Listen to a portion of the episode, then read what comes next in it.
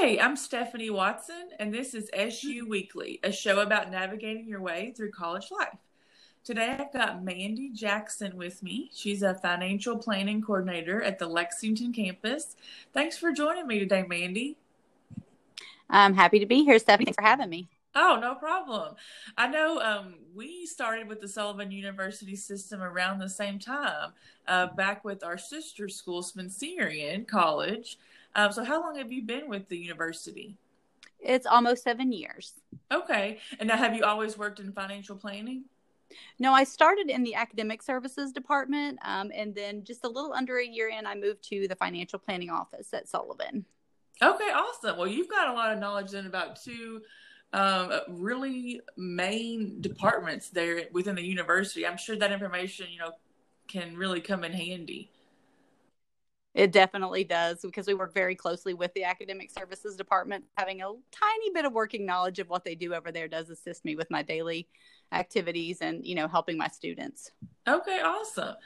Well, as our listeners have probably guessed by now, we are going to be talking about uh, financial planning today and just what exactly um, the financial planning office does, what their main functions are, and just a lot of frequently asked questions that students usually have about financial planning. So, Mandy, if you don't mind, could you just summarize a little bit about the main functions of the financial planning office? I know you guys do so much. Yeah, I think the big picture is that we will, you know, look at a student's enrollment, their um, their program that they're in, the number of classes they're wanting to take, uh, the FAFSA information that they've, you know, provided, and then we put together a financial aid package that we feel works best for them to make sure that they are financially covered to um, start and continue their classes with Sullivan. Okay, gotcha. Now, when you say a financial aid package, what does that exactly mean? That is just any financial aid that a student would be eligible for. So we will look to see if they're eligible for grants, um, student loans, if they have scholarships, sometimes through the school, sometimes outside agencies, if they have employer benefits, veterans benefits, any type of aid that they would be able to use um, in order to pay for their college education. Okay, gotcha. So so the package really is all those items that come together, all those types of financial aid that come together to make the the financial planning package, right? Correct. Okay. Yes. And and when you say financial aid, that can mean anything from um, just like you mentioned, a scholarship that you don't pay back, or a grant, or a loan that you do pay back, right? Correct. Okay. Yes. Gotcha. Um, now, what is what's another one of the main functions of the financial planning office? Well, not only do we work with new students that are coming in and beginning their you know their career with Sullivan, but we also have current students that we work with um, each and every quarter to make sure that they are financially packaged for the number of classes they want to take. So we work with our academic services department to monitor those schedules to make sure that the students are packaged for the appropriate number of classes each quarter. Okay, gotcha. Uh, and something I've realized um, you know, obviously I don't work in financial planning or academic services. I work in student services, but um, particularly a lot of my housing students will come to me about questions about all kinds of things. And um, one, which which is great. I, I, don't always have the answer for them, but I try to get them to the right place that that will have the answer. So a lot of times their questions are about dropping and adding classes.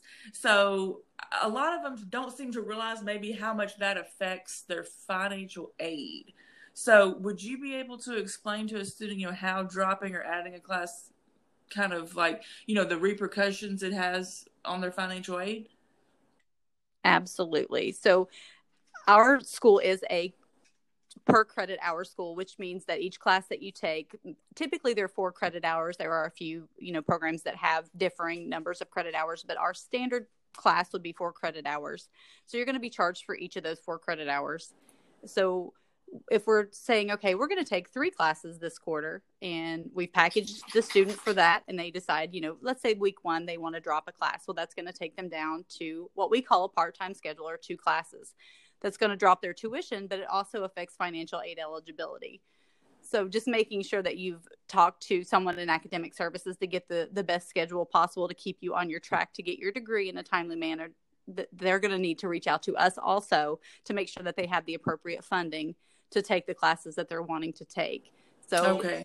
anytime drop or add a class, speaking with academic services and financial planning each time is going to be very important because there will be situations that you get into where you won't be eligible for financial aid. Like if you take if you're deciding to withdraw from the university entirely, that affects your your financial aid eligibility. So anytime you want to make any type of schedule change, you should always speak with financial planning just to make sure that it fits you know your financial aid package and what you want to do. Okay, gotcha. That makes a lot of sense. So basically, students can just keep in mind if they have to see academic services about basically changing their schedule in just about any type of way, especially dropping or adding a class, they need to think about you coming to see you guys next. Right, because it's gonna if it, they change the class schedule, it's gonna affect their their eligibility definitely. Okay. Well, I know you guys do so much for the students, and a lot of it sometimes is, uh, you know, confusing to definitely someone who's never been to college before. So I know you guys get a lot of questions. Um, what would you say is one of the most commonly asked questions that you guys get in the financial planning office? I would say the most common question is a student asking when the financial aid will be paid to their account. Um, that and you know that's a great question because you know you'll start school and you'll notice the first few weeks of watching your student portal that there's kind of no change there in the financial section. So typically about the third week academic services will go in and do their part where they put in the charges for the number of courses that the student has decided to attend for the quarter. And at that point around week four to week five the financial aid piece starts to kick in, we'll start to order those financial aid funds so we can start getting those into the, the student accounts. Um, and then at that point, we do have students that receive um, stipends on their account. So they'll, you know, they'll call and ask when will I receive my stipend. So that's probably just when is the financial aid gonna gonna come in is the main question. Okay, well that makes sense. Now, now when you say the word stipend, is that um, is that kind of like what a lot of students would call a refund?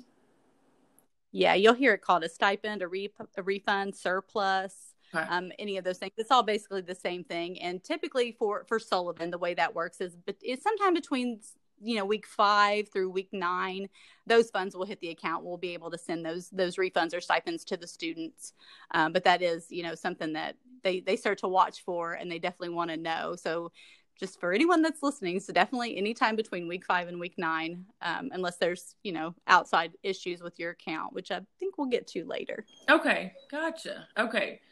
Um, that's definitely some good information to have. Um, what's another question that you get, um, that you guys get a lot there in the financial planning office? Um, we'll get the question why did my financial aid eligibility change? Um, I don't know if you're aware, but a student should do a FAFSA every single year. So in October of each year, if you're going to be continuing your education the next year, you'll need to do a FAFSA. Well, a lot of things go into play.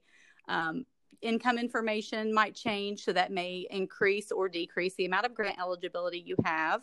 Um, you may have been in school for a while and you may have exhausted some of your funding. That can change your eligibility.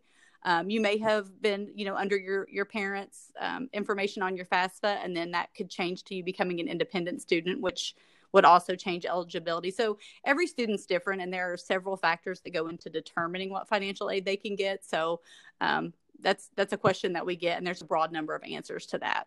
Okay, gotcha. Um, okay, so those are some really good questions. You, any other questions that you guys get um, quite a bit there in the office? I would say um, we get pe- people asking why they need their parent information. We okay. do have, you know, a lot of students coming, you know, out of high school, or some students that have, you know, been out of high school for a while and they feel like they're living on their own and they probably don't need their parents on a day to day basis. But for financial aid purposes, we have to have students' parents' information up until the age of 24, um, unless they're married or have children, or there are a few other instances that can make them what we would call an independent student. But a, a parent will need to be involved with with a student's financial aid until they're you know at least 24 so that's that's a common misunderstanding even with parents sometimes that they don't understand my my child's an adult so why can't they you know do this on their own?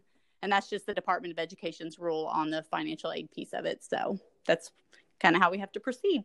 Gotcha. Okay that makes sense. Now, I know you mentioned, you know, a huge part of what uh, is you know help students find out what financial aid they're eligible for is of course you mentioned the FAFSA, the free application for federal student aid. Um, now, isn't there a deadline for that every year, or a time, or a time when you should start completing the one for the next year? Because I've heard that some funds, you know, are first come first serve. Is that correct? That's absolutely true. The new FAFSA each year becomes available October first. Um, and that's a, a, recent change in the past few years. I always recommend to my students to complete it as soon as possible. Um, that way, there are some state grant, especially if you're a student that lives in Kentucky and is you know has been here for at least a year. There are some grant funding available to you that is a first come first serve basis. So if you're you know on top of that FAFSA, you get it done early. There's a very big possibility that you could get somewhere in the ballpark of $5,000 in free financial aid to assist you with your education. So I would, I always recommend just getting it done as quickly as possible. And another kind of rider onto that is that people think, well, I haven't done my taxes for the next year yet. Mm. Well, the good mm. thing about the new change to the FAFSA is we're actually using the previous year. So we're going to be going into the 2021 2022 FAFSA here pretty soon, but you're actually going to be able to use your 2019 taxes that are already filed to oh. complete that. So yeah, so everything's already ready to go for you. You just October 1st, you log in, do that new FAFSA, takes about 10 minutes, and you're ready for the whole next year.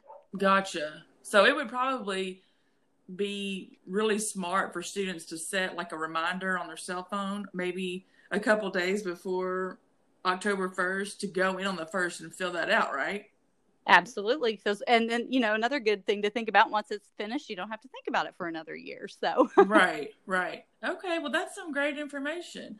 Um, okay. So I know you've talked a lot about, you know, the functions, the main functions of the department and, you know, a lot of some of the uh, FAQs that you guys get a lot of. A lot of. Um, if there was, you know, one main thing for a student, a current student who's listening to this podcast that you would want them to take away from this, what would it be? Communication. Okay. And that, I'm sure I can I can definitely speak for my department, but I'm sure I can speak for other departments on this as well. We do send out a lot of communication to our students frequently, just for various reasons, um, and we do use your student email. So we want students to check that email, be aware that we are going to try to communicate with you, and we would like for you to please respond in a timely manner. There's typically a very good reason why we're reaching out. Um, so just checking your student portal is is a big one. You can find out a lot of information, or if you have questions, you know, on the student portal, you can find out who your financial planning coordinator is, how best to contact them. Which I personally think email is is the best and easiest form of communication. Probably going to get an answer more quickly that way but just being on top of communication and making sure that you're answering our questions and providing things that we need.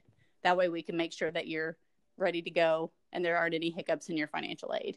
Okay, yeah, I can definitely, being in student services, I can definitely echo the communication as well, um, for sure. Answering emails, um, a lot of times I'll uh, text, you know, for instance, my housing students through, uh, you know, the texting software that we use. Um, you know, sometimes I, I might call so yeah, I, I, definitely agree with that one. Communication, uh, pretty much, I would say in your personal or your professional life is always going to make or break any relationship. Absolutely. Um, and so you're saying that a student could go just to, to reiterate, a student could when they log into their student portal, they can actually see who their assigned financial planning coordinator is, and then their contact information is on there. Yes, I believe it is right there on the front page as soon as you log in there's okay, perfect right there. Yeah, and then no matter what, um, you know, campus that you attend, Louisville, Lexington, Fort Knox, you know, online, whatever it may be, is basically there's several financial planners for each campus, and then depending on what your last name is, that's who you're assigned to. Is that right? That's correct. And if for some reason it, it, routes you to the incorrect person, we're we're very good at making sure that the, the communication gets to the correct person. So you're dealing with someone that's familiar with your account and is going to know how to best answer your questions. Okay, great. Awesome. Well, that's a lot of great information. You know, um, like I said, you know, financial planning, it's, it's one of those things that I think is probably for most students, maybe the hardest to understand because there's so much. I know I'm preaching to the choir here, but there's so much that goes into figuring it out. Um, but so much of it starts with the student getting you guys the right uh, documentation and documents and things like that, right? Absolutely. That's also a, big key point is making sure if we're asking you for documents, you, you need to get those to us as quickly as possible because the, all of that does affect financial aid packaging as well. If if we don't have something that we need, then that means we can't fully process your financial aid package, which delays your financial aid paying to your account even further. So the reason we're reaching out is to try to expedite that, make sure that happens as quickly as possible. Gotcha. So for any students out there listening, make sure you're checking that student email um, check your student portal. Um, also, uh, check the app. You know, just from a student services standpoint, we uh, we post something on the app just about every day of the week, Monday through Friday. So make sure um, when Mandy says communication is a good thing, she's definitely not lying, and that goes for just about any department, I would say, because if we, you know, when we can communicate with you, with you guys, the students, you know, that's when we can really help you uh, the best way possible. And that and that's what we're really all here for. Absolutely. All right, Mandy. Well, any final thoughts or, or anything like that that you have for us for financial planning or just anything? Um, just, I would really like everyone to know that there's no such thing as a stupid question or, you know, a small question. Any anything that's bothering you or that you feel like you don't understand, please reach out to your financial planning coordinator. I swear we'll we'll do our best to give you the the fastest and most accurate answer we possibly can. If we don't know, we'll definitely reach out to someone who does, and it's just going to help you in the long run to get everything kind of tidied up and complete. So definitely, if you have questions or you're concerned about something, don't hesitate to reach out to us. All right. Well, that sounds great. I really appreciate, you know, you um, being with us today and sharing all this valuable information. And um, this has been our weekly SU podcast. So make sure that you tune uh, tune in and listen to what we have each week. We usually post it every Friday on the app. And I uh, hope you guys have a great weekend. I hope you have a great weekend too, Mandy. You too. Thanks, Steph. Thank you. Bye bye. Bye.